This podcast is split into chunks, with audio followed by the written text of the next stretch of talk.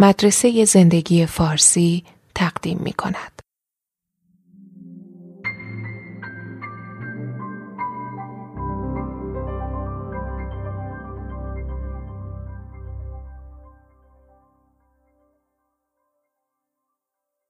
مشکلات روانی کمی هستند که به اندازه وسواس فکری خالص یا افکار مزاحم خورد کننده و ترسناک باشند. در اختلال وسواس فکری عملی استاندارد یا همون اختلال وسواسی جبری فرد درگیر افکار و نگرانیایی که مجبورش می‌کنن یه رفتار بیهوده رو با شدتی جنونآمیز مدام تکرار کنه. دست شستن، بستن لوله گاز، گرفتن نبس و غیره. ولی در وسواس فکری خالص هیچ رفتار جبری یا وسواس عملی قابل مشاهده وجود نداره. همون جور که اسمش میگه کل مشکل در ذهن فرد اتفاق میافته. ولی این حتی بدتر و استرابزاتره. فرد مبتلا به وسواس ذهنی خالص با این فکر را شکنجه میشه که انگار می‌خواد زشتترین و ناخوشایندترین اعمال از دید جامعه را انجام بده. یا حس می‌کنه که قبلا انجام داده. رفتارهایی که خودش هم از دید عقل و منطق دوست نداره و ازشون میترسه. مثلا فکر می‌کنه آرزو داره یکی از عزیزانش رو بکشه. به یه بچه آزار جنسی برسونه یا به یه غریبه حمله کنه. نمی‌تونه این فکر رو بذاره کنار که شاید دچار جنون شده یا تجاوزکاره یا کودک آزاری داره. مدام در ذهنش دنبال شواهدی میگرده که شک وحشتناکش به خودش رو تایید کنه. کمرش جوری از این افکار خم میشه که جرأت نداره به بچه ها نزدیک بشه یا از دیدن چاقو توی کشوی آشپزخونه وحشت می‌کنه.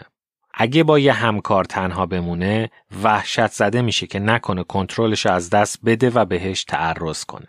در ایستگاه مترو استراب مثل سیل سراغش میاد که نکنه بخواد همسرش یا بچهش رو بندازه زیر قطار. کسی که درباره خودش اینطوری فکر می‌کنه به سرعت میلش به همه چیزای خوب زندگی رو از دست میده.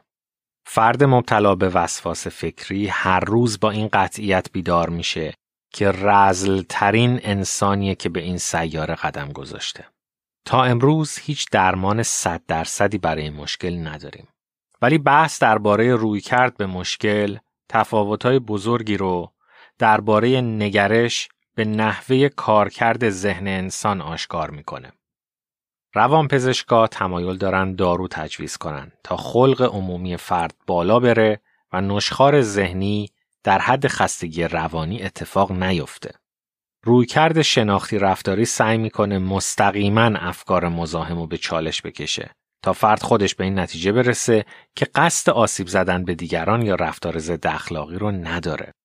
ولی روان درمانی احتمالاً خلاقانه ترین و غیر منتظر ترین راه حل داره.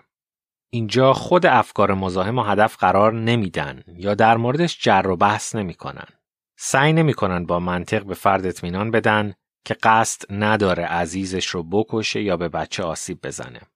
برای اینکه روانکاوی قبول نداره که موضوع اصلی این باشه و میگه اگه بخوای به فرد در این زمین ها اطمینان بدی فقط به الگوی فکریش مشروعیت دادی. الگویی که هیچ پایه‌ای در واقعیت نداره. تو روانکاوی ریشه مشکل رو در جای متفاوتی جستجو می‌کنن.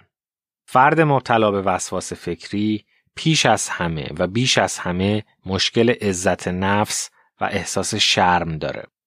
این فرد بیچاره جایی در ذهنش حس می‌کنه حال به همزن و غیر قابل اعتناست و در پشت صحنه مدتهای مدید درباره خودش اینجوری فکر کرده.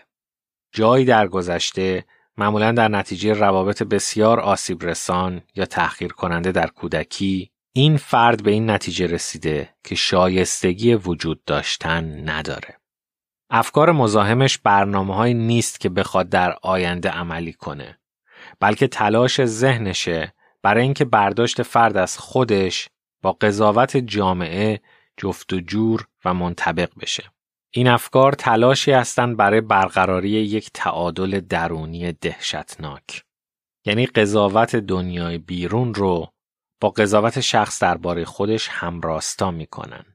موارد ابتلا به وسواس فکری معمولا وقتی تشخیص داده میشن که بیمار یک کار مثبت از دید دیگران تو زندگی انجام داده. مثلا ارتقای شغلی گرفته یا یه رابطه اقناع کننده رو شروع کرده یا یه پروژه رو خوب انجام داده. قاعدتا باید جشن گرفت. ولی این فرد حس می‌کنه استحقاق شادی نداره. با چسبیدن به این افکار اطمینان حاصل می‌کنه که عزت نفسش ذره بهبود پیدا نکنه. جالبه که در جوامعی که تخطی از مذهب رو به شدت قابل نکوهش می‌دونن وسواس فکری در لباس این حس ظاهر میشه که به خدا توهین شده یا گناهکارن. اما در پشت این لباس ظاهری همیشه این نیازه که فرد یه دلیلی پیدا کنه برای احساس بد نسبت به خودش. موضوع اصلا این یا اون کار زشت نیست. کلا تعریف کار زشت هر چی باشه افکار مزاحم دوروبر همون چیز میچرخن. بیماری در نفرت از خوده نه در توهین به مقدسات، بچه آزاری یا وسوسه آدم کشی. با این تحلیل دری به سوی درمان باز میشه. قربانی افکار مزاحم و وسواسی بیش از همه نیاز داره نفرت از خود و حس شرم رو درمان کنه. اینا در تماس مکرر با یه فرد دیگه که نگاه همدلانه و سخاوتمندانه بهشون داره نیاز دارن یاد بگیرن که اون موجود بیارزشی که فکر می‌کنن نیستن. مشکل از کمبود عشق شروع شده و درمانش مشاهده مهرورزان است. افکار مزاحم و وسواس ذهنی بیان خواست و آرزوی فرد نیست. اینا علائم بیاعتمادی عمیق به خیشتنه. و این افکار محو میشن وقتی فرد حیاتی ترین هنر رو یاد بگیره. اینکه با خودش دوست باشه.